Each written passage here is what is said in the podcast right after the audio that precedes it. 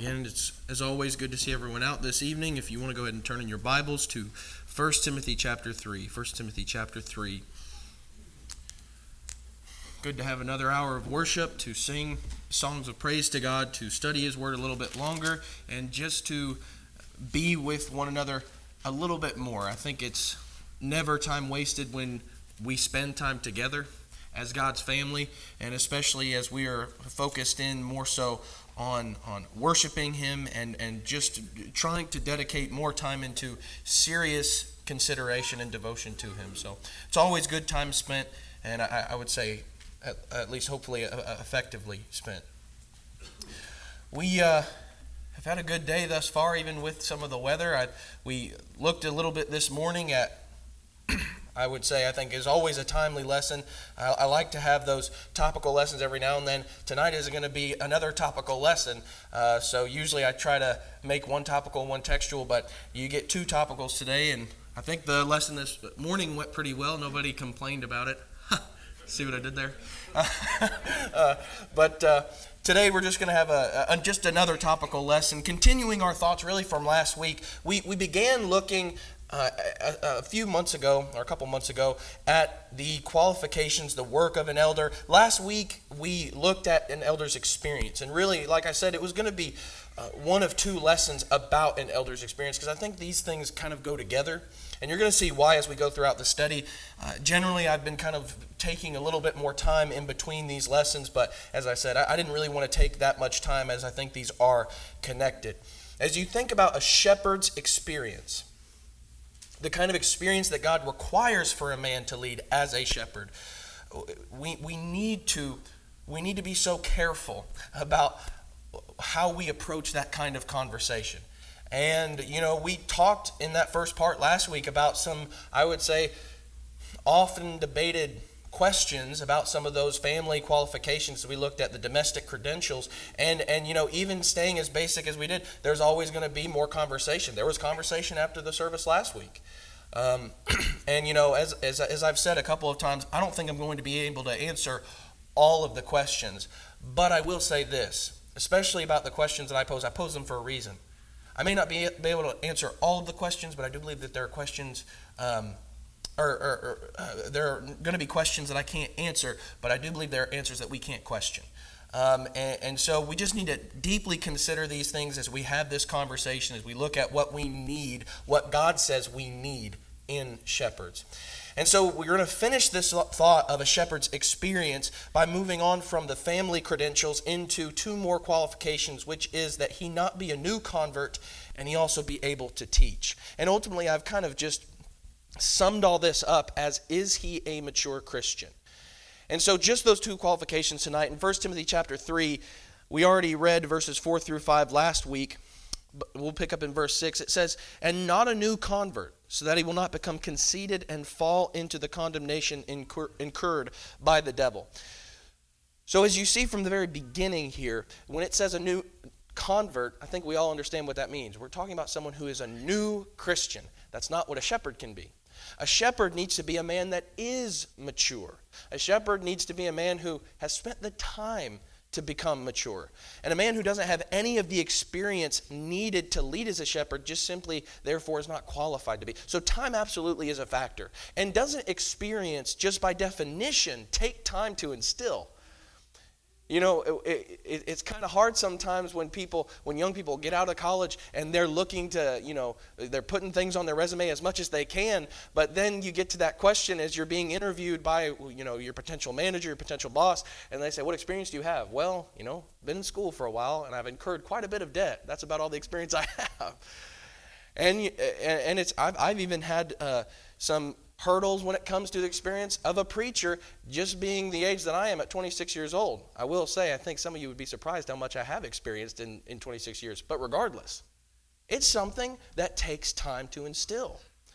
And so, time absolutely is a factor, and we, we don't want to overlook that. To build the kind of character that we've talked about, to build up the kind of reputation that doesn't, it's not built in a day, much like people say about Rome. It, the kind of habits that need to be put into place, which we'll talk about another time, th- these things take time. And if we don't have that time on our side, well, then we, there's, I don't think there's any real way that we can have that character or that reputation built up.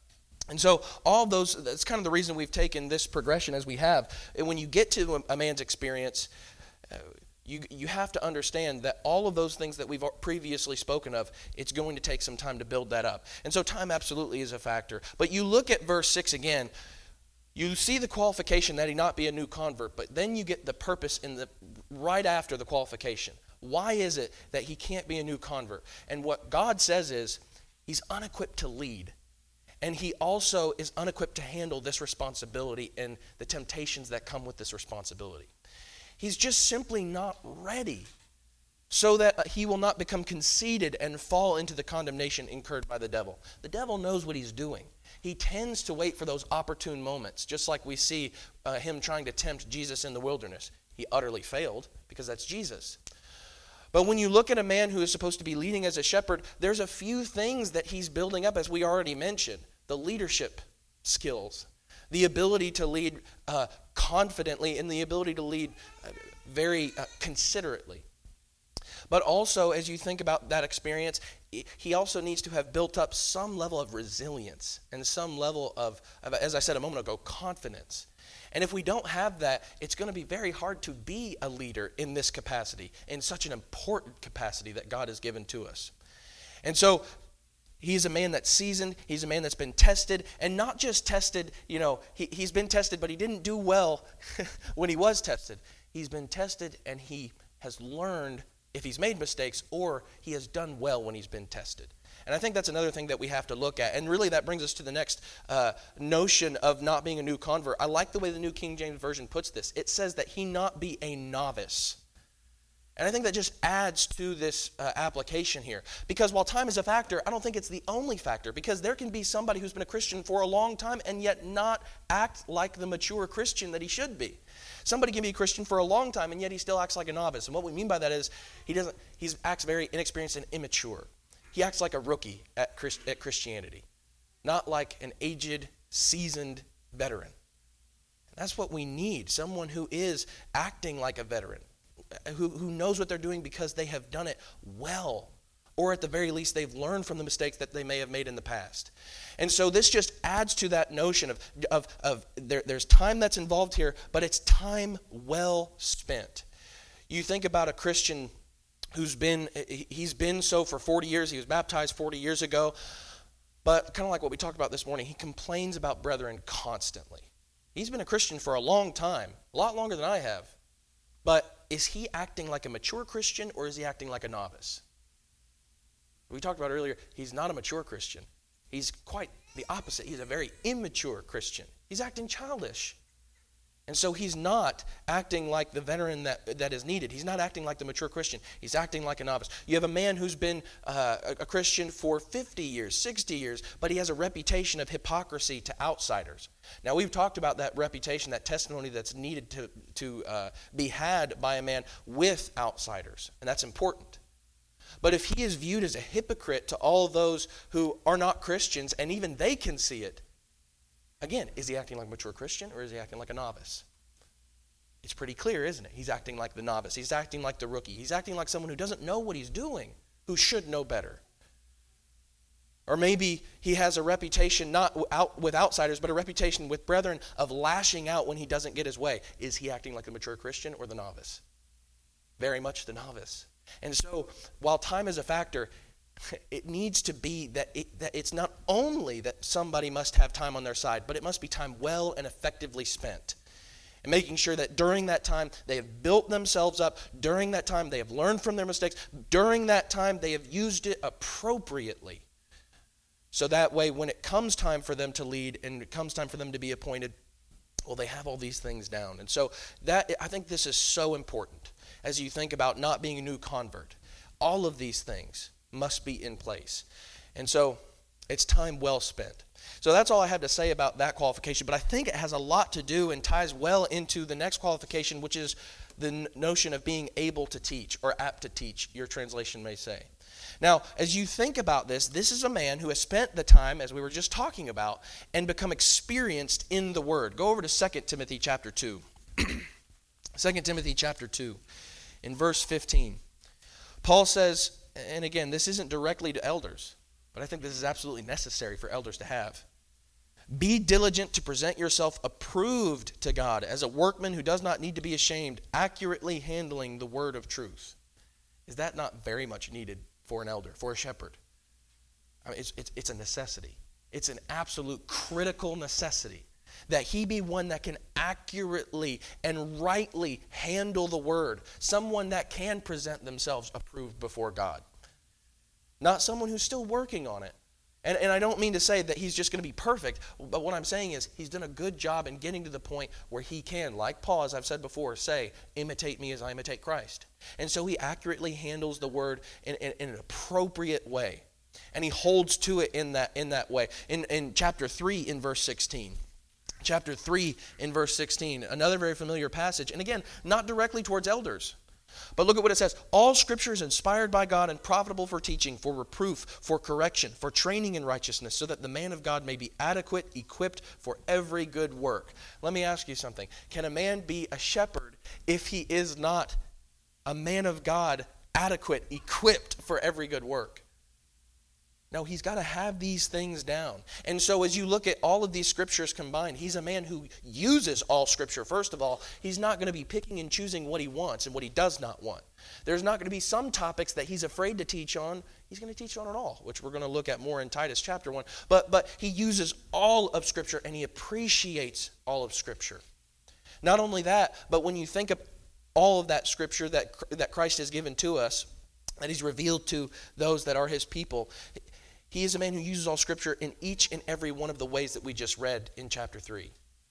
Every way that it is profitable for teaching, for reproof, for correction, for training in righteousness, he uses it for every facet. And again, he's not picking and choosing which one he wants and which one he does not want. This is a man who's well practiced in doing so. And he's not someone who you look at and say, hey, I, I, don't you think you need to start kind of, don't you think you need to look into this a little bit more? Don't you think you need to, instead of always being on the offense, maybe being a, a little bit more focused on uh, the, the, the, the, the reproof, not just the hard correction? Don't you think you need to be focused more a little bit on training in righteousness and not just correct? You know, again, all of these things go together. And so he's not someone that you have to ask that. He's someone who already has this down. And so he's someone that maturely handles scripture. Now, again, we need to we need to be very considerate about how we approach specifically this uh, th- this qualification, this quality of a man. Because when you look at this, kind of like the time that's spent as a new, you know, what's a new convert? Could it be two years and that man's ready? I don't know. Potentially. I, I just don't know. You'd have to we'd have to see that man first and talk to that man first. But even that, it's somewhat relative. But because there are sometimes relative state, uh, uh, uh, and, I hesitate even using those terms because the Bible is pretty clear. The Holy Spirit knows what He's doing when He's communicating to us. But here, when it says He's able to teach, what I mean by relative is that th- this does not mean that every man who serves as a shepherd is going to be just as eloquent as the other. There may be one that's much more eloquent than the other. There may be one that's just not, kind of like Paul, who says, you know, I'm, I'm not that great like Apollos at, at, at, speaking publicly. I'm not as good as he is at, you know, the delivery or presenting. I'm just not eloquent like he is. But would any of us say that Paul was not able to teach? He was very able to teach. Now, Apollos was eloquent, and I don't think there's anything wrong with that. It, it, but it's not, it, this isn't talking about eloquence. I think it's helpful, but it's, that's not what it's talking about. What this is talking about is does this man have the capability to teach the gospel and, and effectively and clearly? This means that every man who's going to serve as a shepherd is able to teach and do so. Now, again, as I say all that, just as a disclaimer, we can't make we can't allow this to be so relative in our minds that we compromise on this quality because some may say, well, not everyone's going to be as eloquent as the other man. So you have a man over here who says, well, I, I, I would like to serve in this, in this role in the church. I'd like to be a shepherd. I'm, I'm okay with teaching privately, but I really am not going to be able to teach publicly. I'm okay with teaching in a small setting, but I really am not comfortable teaching the Bible class. Now, let me just say, I, I don't think that man's qualified. Because there's going to be a need as a leader to lead from the front as an example. How can you lead as an example if you're not willing to speak up when there's the need that arises to speak up? And so he can't just say, I want to teach privately, not publicly. And he can't just say, I'm only going to teach publicly not privately. It goes both ways. This is a man that's going to be ready and willing to do it all because he is going to be a leader in that way. Um, Uh, one, of the re- one of the reasons I think this is because you turn over to 2 Timothy chapter 2. 2 Timothy chapter 2 again, in verse 24. Now, here Paul is really specifically, he's writing to an evangelist. But look at what he says The Lord's bondservant must not be quarrelsome, but be kind to all, able to teach, patient when, wrong, when wronged, with gentleness correcting those who are in opposition, if perhaps God may grant them repentance, leading to the knowledge of the truth, and they may come to their senses and escape from the snare of the devil, having been held captive by him to do his will. Now, this is why I bring this up. You look at a man who says, I want to be an evangelist. Paul says the same qualification you've got to be able to teach would it be appropriate to support fully a man as an evangelist if he says, I'm willing to talk to maybe one or two people at a time. I'm not willing to get up and do the sermons. I'm not willing to go out and evangelize to the community in a public in a public way. Would that be able to teach? I, I don't think so.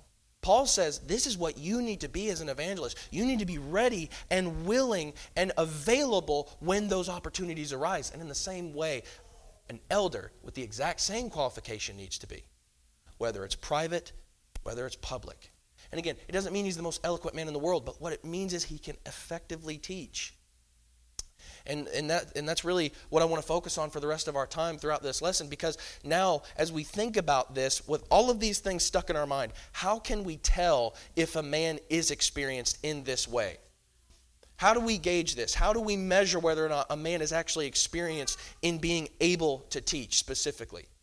Well, I think it comes down to, as we've already said, can this man effectively and clearly teach and communicate the gospel to others?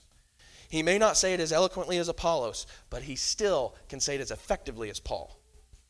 And Paul was rather effective, wouldn't you say? So there's a few ways to identify this, and we're only going to look at a couple. But go ahead and turn over to Titus chapter 1. Titus chapter 1. Titus chapter 1 and verse 9. this is kind of in the middle of some of the same qualifications we've been looking at. But in verse 9 specifically, after he gives some of those qualifications hospitable, loving what is good, sensible, just, devout, self controlled he says, holding fast the faithful word which is in accordance with the teaching, so that he will be able both to exhort in sound doctrine and to refute those who contradict. For there are many rebellious men, empty talkers and deceivers, especially those of the circumcision, who must be silenced because they are upsetting whole families, teaching things they should not teach for the sake of sordid gain. So there's, I'd say, there's a lot just in this one passage. We can't, we can't hit on everything, but there is just a few things I want to mention just specifically from this passage. And, and one of which being, this is a man who knows the scriptures well enough to defend it. This is a man who is not always going to be caught off guard whenever a question's asked, whenever he's asked a question to, to defend for the faith that is in him, defend the hope that is in him. He's someone who knows the truth well enough, who spent that time, as we talked about, not a new convert, but spent that time getting to know the word so that way he can effectively answer and can effectively teach. Now, as we read this passage here, is a man qualified if he can exhort with Scripture but not refute? Both are needed. Is a man qualified if all he does is refute and all he can do is refute, but not exhort? What is he? He's a shepherd. Not only does he need to refute false doctrines, false teachings, but he also needs to be able to feed the flock, as Jesus tells Peter. Both of those things are necessary. Is this a man that holds steadfast the word? as Paul says here to Titus in Titus chapter 1 and verse 9? Or is he a man who handles it profanely, not accurately, not rightly handling it? Or maybe handling it to suit his whims, not the Lord's? Handling it in such a way as to make everyone have to fall in line with what he wants, maybe his just his opinions, not scripture, not the doctrine of Christ, not the truth. That's not a man who's qualified. It only the man who holds steadfast to the word, regardless of what the situation, regardless of what the consequences are going to be.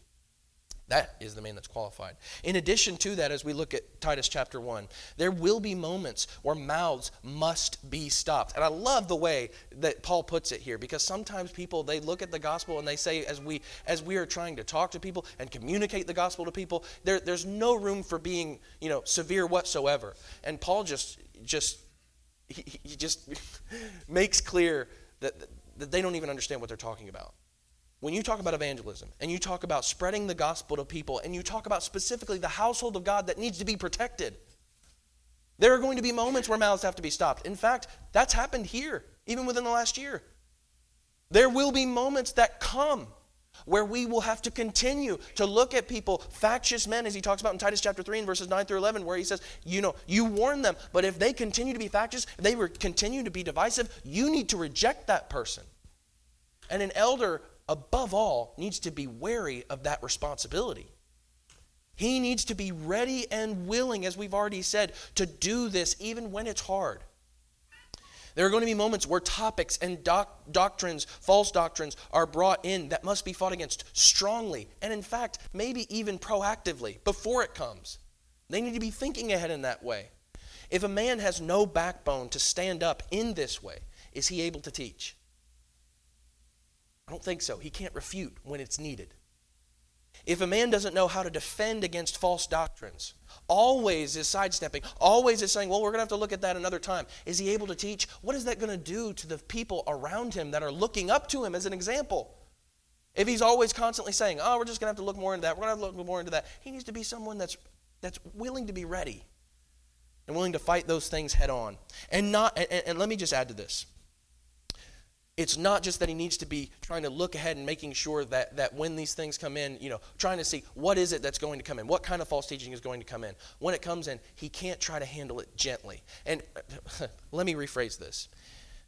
He can't try to handle it by making everyone happy. He can't look at a problem that comes into the congregation, that comes into the church, an issue that comes into the church, and just try to say, well, let's find a way that makes everyone equally happy. Let's try to find a way to compromise we will not be compromising on this word, no matter who says it. We cannot compromise on this word. And so, if a man just is just, you know, maybe he is just trying to be gentle. Maybe he is just trying to be kind to everyone. It's not kind or gentle to compromise on the word. It's weak and it's timid. And that's not a man that's able to teach. And so, that's important that we keep that in mind. On the other hand, what this means is that he doesn't act like those mouths that need to be shut, that need to be stopped, that are upsetting the faith of whole families. Have you ever met someone who doesn't like to stir hearts, but rather stir the pot? You know that person? That is constantly just trying to, you know, ask questions in the Bible class, or maybe just trying to uh, start something within conversations. He just likes the argument, he just likes the fight. That can't be an elder. You want to know why? Because when you ask those kinds of questions, you know, so, so in, within the Bible class, you have people, empty talkers, who disrupt the Bible class for un, unedifying questions, unencouraging questions, discouraging questions. Someone asks questions like, What about the man who dies on the way to be baptized? Now, let me say, I think that there are some people that ask that honestly. But if you have a man that's been a Christian for 10, 20, 30 years, and he's just asking that in the Bible class to try to stir the pot, he's not able to teach. Want to know why? Because all he's doing, all he cares about, is adding doubt to people's lives. That is not edifying people, it's just adding doubts where there's no need to add doubts. He's not able to teach. That is an empty talker. He's acting just like the people that Paul says you need to shut their mouths. This role, you need to feed the flock, not terrify them. Not terrify them into wandering astray. And so I think Titus 1 has a lot to say about this. Can he exhort and refute? Is he willing to do these things? Is he ready and able to do these things? But also, when you look back at 1 Timothy chapter 3, this is why these two lessons, I think, go together very well. Because when you look at a man, is he able to teach? I think those family credentials really are helpful. Uh, uh I think it's just another way to identify this by looking at the man's ability to instill faithfulness in others, specifically those that he's over in a, in a very close capacity in his life. his kids, his children, his family. And that's why we kind of began with that last week in 1 Timothy chapter 3 in verses 4 and 5. Look at this again in verses 4 and 5 of 1 Timothy chapter 3. He must be one who manages his own household well, keeping his children under control with all dignity. But if a man does not know how to manage his own household, how will he take care of the church of God? And we're not going to get into everything that we talked about last week, but I, I, I, think this goes together really well because what better way to recognize a man's ability to teach than to look at the faith that he has or maybe has not instilled in his children? you can tell a lot about a man's ability to teach by the state of his household, as you see in Titus chapter 1 and verse 6, 1 Timothy chapter 3 and verses 4 and 5. so, what do you see? Are his kids Christians? If not, why not? And just like I said last week, I think these are questions that we need to consider. I'm not saying that this is the end all be all. Maybe there's room for discussion, but these are questions that still absolutely need to be talked about, need to be asked. And the man should be more than able and more than willing to answer those questions. And I think that when you think about a man who's able to teach, able to effectively communicate the, the gospel and effectively instill faith into people and feed the flock, I think his kids are a great indicator. So maybe this is one of the first questions to ask. Not only that, but do they have an independent faith? Has he taught them to have an independent faith? Or are they just riding on the fumes of their father, father and mother? if, if, if this is the case where they're completely dependent on the whims of their parents, does that display a well instilled faith by him? And again, if this is the case, I'm not saying that he's done a terrible job or that he's a terrible father, but it's still a question that needs to be asked, and it needs to be considered by everyone. And so we need to talk about those things and have those conversations. I, I, will just add another step to that. Maybe he has Christian kids. Maybe, maybe all of his kids are Christians. And so everything looks good. It looks like they have a faith of their own. It looks like they all are, are believing children and, and, and faithful children in every single way and by every single uh, uh, you know, definition of the word. But what if they're children that are constantly questioning the need for authority? What then? They're all Christians, but they're constantly trying to test the boundary line. They're constantly trying to push against the grain. Is that the kind of faith that displays a man has done a good job? What does that indicate about his ability to teach?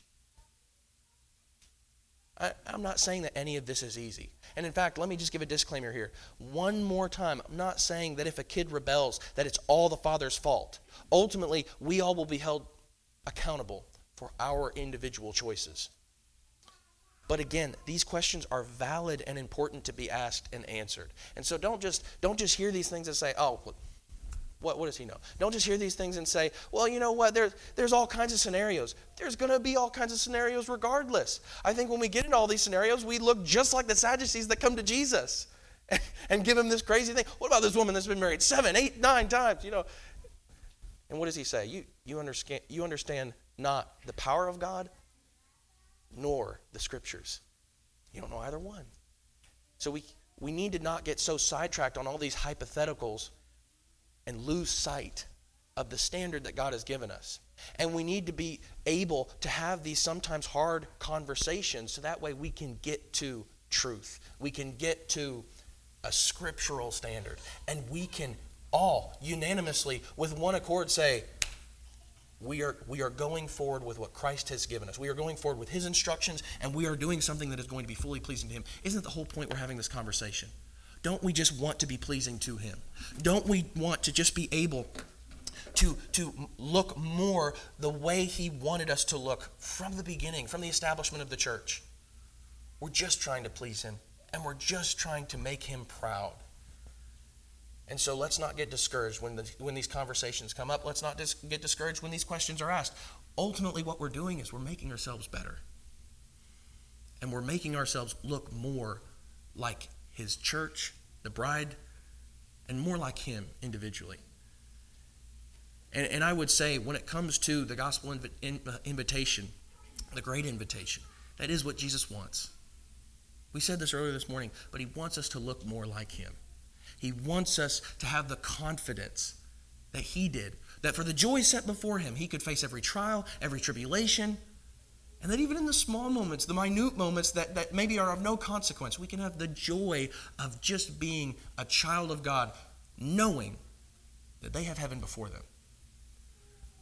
We've asked a lot of questions tonight, but let me ask you another one. Do you know that you have heaven? Are you a Christian? Do you doubt that you would see him in heaven should you lose your life this night? You're not supposed to live that way. And if you are, you have brethren here that would love to help you. Ask me a question. I'm always willing to have that conversation. Don't leave this building with any doubt in your mind about your eternal salvation. If you're not a Christian, do you know that you have heaven, or do you know that you do not before you? You can make that right this evening. If you are willing to hear Christ's word, all of it, not bits and pieces, all of it, and take that in, believe it, have faith, be faithful in that teaching, walk after his footsteps, repent of everything he says to do away with, make a confession based on that belief, and be baptized into his death, you can rise in newness of life, his life, and live a resurrected life, knowing that we have heaven. If you're subject to the invitation of Christ, please come forward as we stand and as we sing.